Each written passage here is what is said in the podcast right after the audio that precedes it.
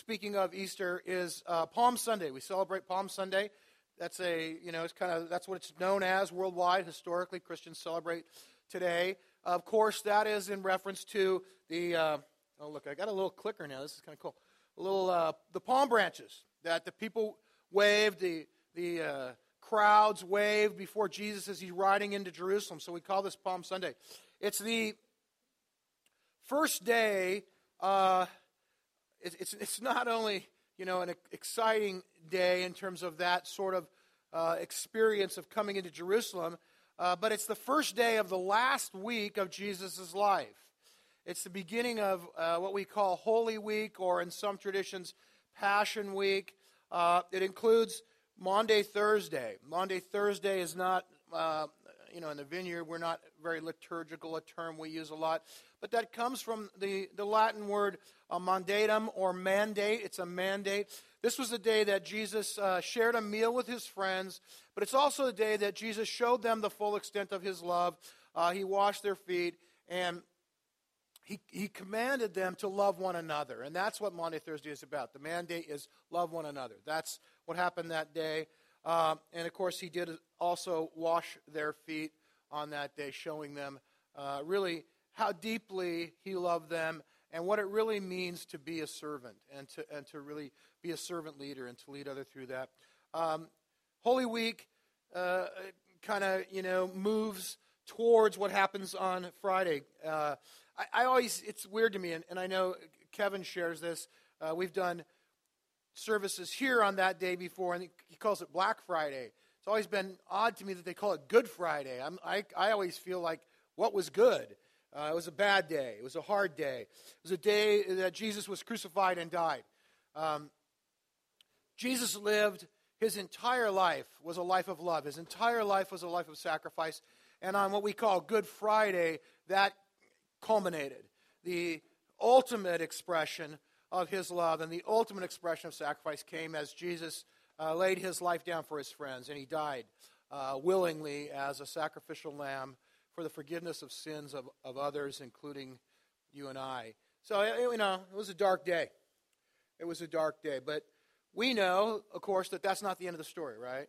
Uh, and next week we'll talk a little bit about this. The, the disciples, the followers of Jesus, his friends, those people that had been influenced by him, were confused and left in a little bit of a, a funk after that day.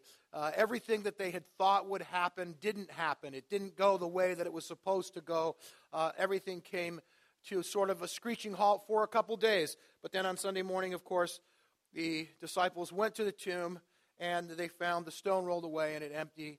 And, uh, you know, the cry of He is risen came out. And so that's really how the, the story ends. So I would just say this in terms of the resurrection of Christ.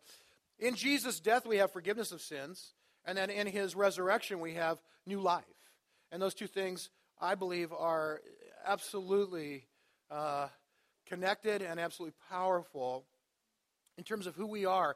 What I want to talk about today, and what really uh, I, I, felt was uh, came through in our worship service earlier, uh, is the forgiveness of sin and the new life we have in Christ. Can I just pray for a second, and then we'll.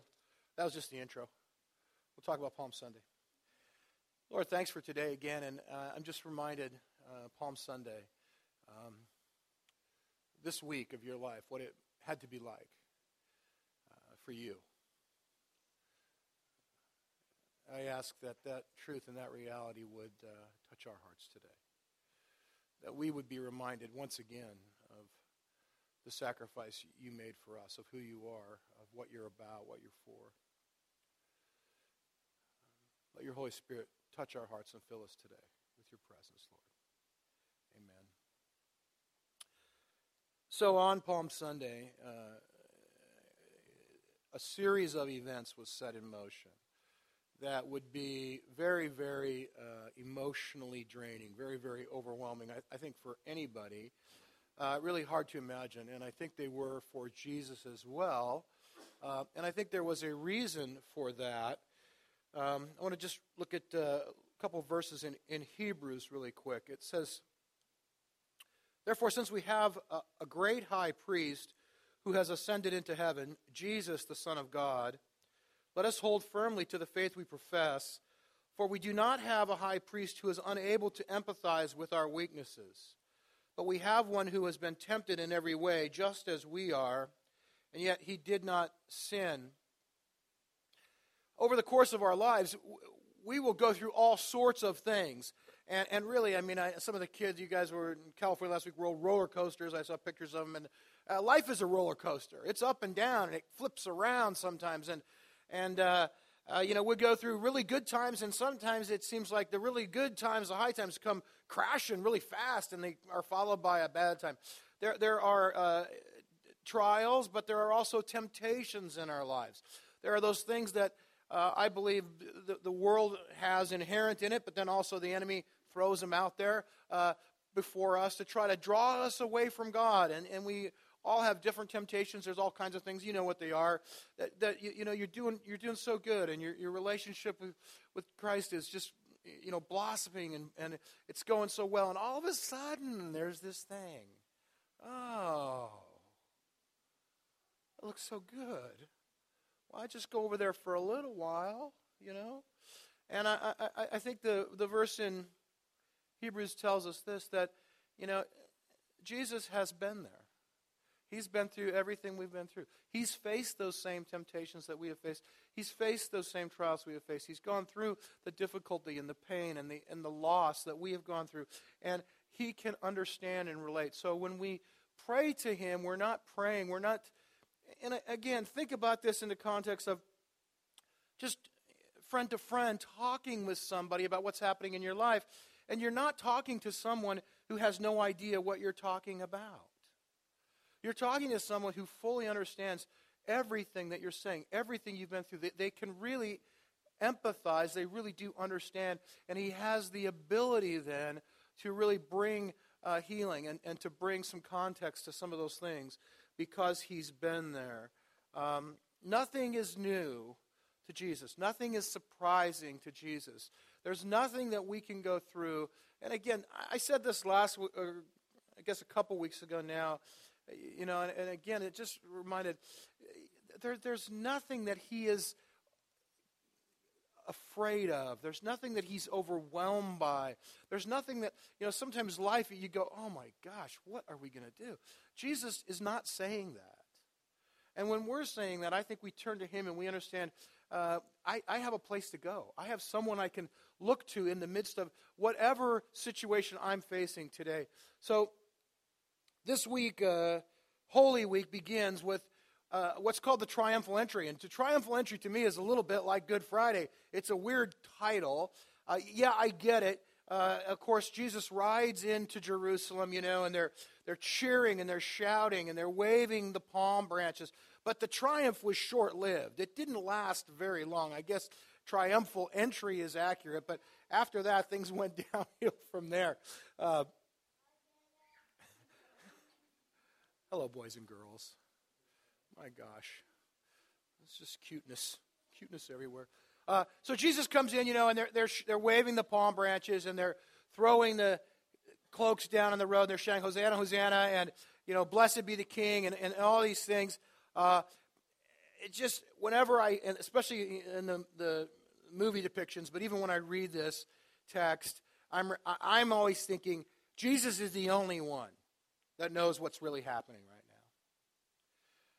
He's the only one that really knows what's happening right now. Everybody else, everybody else there thinks he's coming to establish his kingdom. Everybody else thinks he's coming to take over and displace the corrupt Roman government that they've been oppressed by, and only Jesus knows he's coming to die. Everybody else thinks this is a victory parade and Jesus knows it's a death march. And that's the thing that always comes to my mind. Over the next few days, and again, you talk about a roller coaster.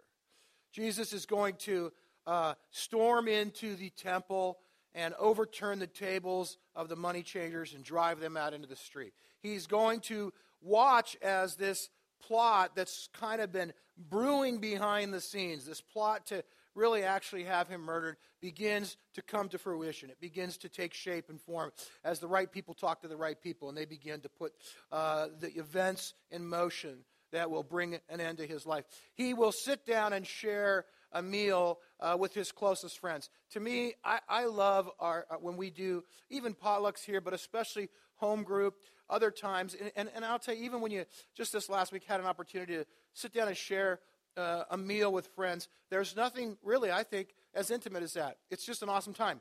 When you, I just think breaking bread together, you sit down and there's a closeness and there's something that happens and there's an opportunity to really uh, express your heart and share with one another. And Jesus is doing that. He's sharing that meal with his best friends, knowing full well that before dessert, one of them is going to betray him, and shortly after that, the rest of them are going to abandon him and deny him publicly. After that, he asks a few of those friends to come and pray with him. It's his darkest hour. His darkest hour, and he goes to his closest friends. He says, Come and pray with me. And what happens? They fall asleep. And then finally, in what is really a mockery of a trial, it's not a trial, it's not justice at all, it's a mockery.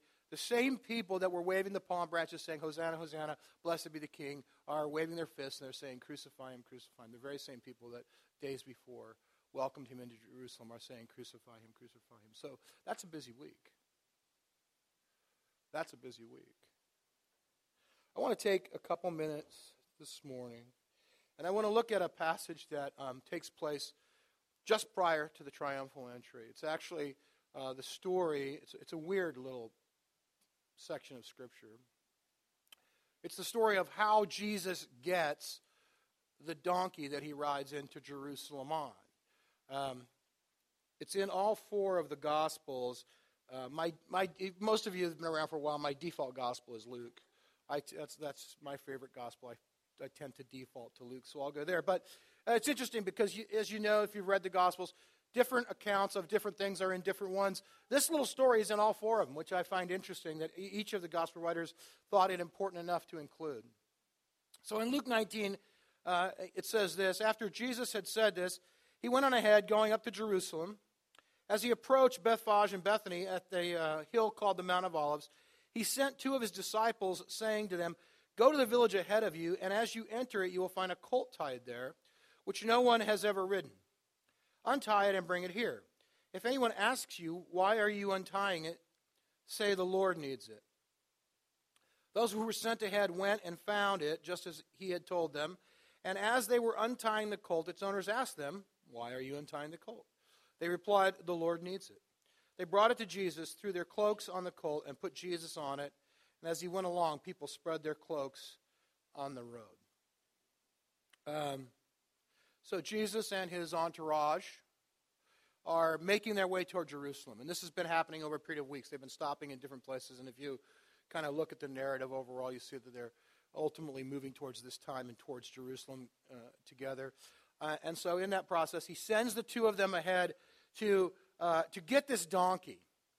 And uh, he knows, because he's Jesus, by revelation, that this donkey will be there. He's fully aware of, of that. Uh, and, and uh, he, you know, you, you begin to wonder uh, what's going on right here. Now, I don't know how it works. I, the, I don't know how the, the prophecy part works. If he's aware of prophecy, and so he's, he's fulfilling that prophecy, or if the prophecies were giving knowing what's going I don't know how that relates. 500 years before that, of course, Zechariah prophesied, Rejoice greatly, daughter Zion, shout, daughter Jerusalem. Your king comes to you righteous and victorious, lowly, and riding on a donkey, on a colt, the foal of a donkey. So Jesus would have been aware of that. And I think the thing that I was reminded of this week is that Jesus knows. Jesus knows what's happening. He knows what's going on. He knows what's taking place behind the scenes. We live in this world of spiritual warfare where we can kind of see what's on the surface, but we don't know what's happening in, in the spiritual realm. And sometimes there's, you know what I'm talking about, stuff going on that you're unaware of.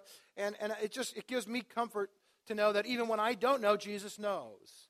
He's conscious and he's aware and he knows what's going on. Jesus is fully aware and he has a plan. And he laid out the plan here go get the donkey. If they tell you don't take the donkey, you know, do this and that. So he knows. Jesus knows. He's, he sends them ahead, and he knows what will happen when they get there. He tells them, you know, if they ask you why you're untying it, just tell them the Lord needs it. Which, again, uh, you know, I mean, it makes sense to me that they're going to ask, right? You can't just go around stealing donkeys. That is not nice. It's illegal. It's not very Christian. And so you, you're not supposed to take donkeys that don't belong to you. Uh, so he, you know, they're going to ask, and, and, they do. Why are you taking this donkey? And um, this this little phrase, "the Lord needs it," uh, just seems to be sufficient. It seems to be enough. The owner of the donkey, oh, okay, go right ahead, have my donkey. I don't, you know, uh, so. Again, now here, here's the thing. This is a weird little story, right? It kind of is. Uh, why is it there? What does, you know, the, the, it's there for a reason. Scripture is there to teach us about God, God's heart, what He's doing. What, what's happening here? Why do we have in all four of the Gospels this little story about uh, Jesus sending his disciples ahead to get a donkey? So here's two, two, two, two, two ideas. Um, first thing is, I, I just think God will use whoever or whatever he wants. And, uh, you know, I love this part. He does not have the same criteria for involvement that we do. Okay? So sometimes, and we, we think this about other people occasionally, but I think by and large, much more often, we think it about ourselves. God can't really use me. God wouldn't use me because I'm whatever. I'm not mature enough. I haven't been a Christian long enough. I'm too young. I'm too old. I'm I've heard this, not in these exact words, but I'm damaged goods. My life, I, have I've either sinned too much or been sinned against too much, and I'm broken, and God would never use me. And, and I, I, I, think I need to point out here that God just used a donkey. And it was, it made me cry this morning when, did, uh, did you just make that just donkey? God used a donkey? Starts singing about literally all through worship, I'm just kind of worshiping, and she starts singing about donkey, and I start crying because it's so true. God uses whatever He wants.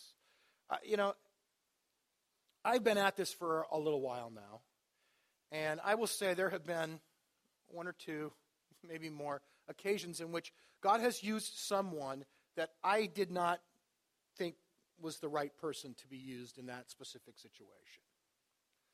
Uh, I'll tell you one little story. I, I used to lead a group of young adults on, on, on a you know Friday night. We had a it, grew into a service, but at this time it was just a, a big home group, probably thirty or forty people, and um, it, it was sort of. Uh, I, I, we didn't call them hipsters then, but it was kind of the hipster home group. It was all these musicians and these cool dudes.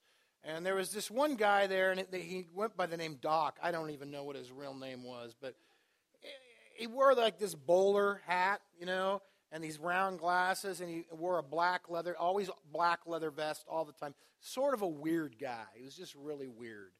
All right, I'm just telling you, this is my opinion. All right, he's a strange dude. So one night we were worshiping, and, and, and worship was just really sweet. It was, you know, God's presence was there. And I'm praying during worship. I go, Lord, just I pray you just speak to us tonight. Just give us a word. Just let let your let your spirit just speak to your people and touch them tonight. You know, and uh, so that's I'm praying that. Worship's really good, and then worship ends, and you know, there's that little break. There's like that two seconds of silence at the end, and then yeah, Doc starts speaking out. I'm, I'm like, oh my, are you kidding? But then I just started laughing because I'm like, well, I prayed. I asked God to speak, and God spoke, and He used whoever He wanted. And it's not who I would have used, but it was a wonderful word. It was a precious word that did everything I had prayed God would do, just not the way I thought He would do it. So God doesn't have the same criteria that we do. Uh, I, will be the first to acknowledge, you know, I'm thankful for that. Um, God will use you. Uh, whatever is in your mind, your heart today, that tells you why God can't, God will. None of those things are real. You're not too old, too young, too broken. Uh, you're not too immature. You're not too anything for God to say, you know what? I, I have a plan. I have a purpose. I have something I want to do in the world today, and I want you to be a part of it, and I will use you in that. And I really do think that's a big reason why these stories are there. Uh, God did use a donkey. He will use the least of these, and He will use you and I. So then the last thing, and I'm going to end with this, and I know it's short today. We planned a little short. I'm going to have the team come back up and do another song, and then we'll minister. But um, the owners of the donkey did not immediately let the donkey go. They, you know, the guy did question, why, why are you taking my donkey? Uh, uh, and when the disciples said the Lord needs it, that was enough. That was enough. They didn't have to say anything else. And, and so I would say this not only God will God use you, but God needs you. God needs you. He needs his church. He needs his people. Every single person has a unique giftedness, a unique a, a, a, something to offer that no one else can offer. The Lord, I, lo- I actually memorized this verse when I was really young in the New American Standard. It says, The Lord has need of it. And I just, I love that, the way that it just is worded there. The Lord has need of it. And I think the Lord has need of you. The Lord has need of his people. And, and, and, and regardless, regardless of who you are, where you've been, what you've been through, I would say not only will God use you, but God needs you. And when we were in Anaheim last week, I, uh, I just felt like God gave us a message for the church, and, and that was part of it. I didn't use those exact words, but basically, God needs you. He needs you to get in the game. And I think for whatever reason, some of us have been taken out of the game, and you know what I mean. And I think if it's you, you probably know that that's true. And uh, look, life's hard, and there's a lot of things that can take you out. But I believe God wants you back in. And I'm just saying that as pastorally and, and really no condemnation, no guilt, no shame, just as, as graciously as I can say, God wants you back in. God wants you back in. He doesn't want you out. He wants you in. He wants you not only in His presence and in His purpose, He wants you in the game. He wants you actively serving and giving and loving and doing what He does and being used for His kingdom. And there's a million ways. There's a million ways you can do that. Doesn't maybe, not. You go, I can't do what, what this person does. I can't do what that person does. That's okay. You can do something. God has something for you to do. And I think He wants all of us and needs all of us and wants all of us uh, to, to be actively involved in pursuing his kingdom and doing his work in the world today. So that's that Palm Sunday. Why don't you guys stand up real quick if I can get the team to come up?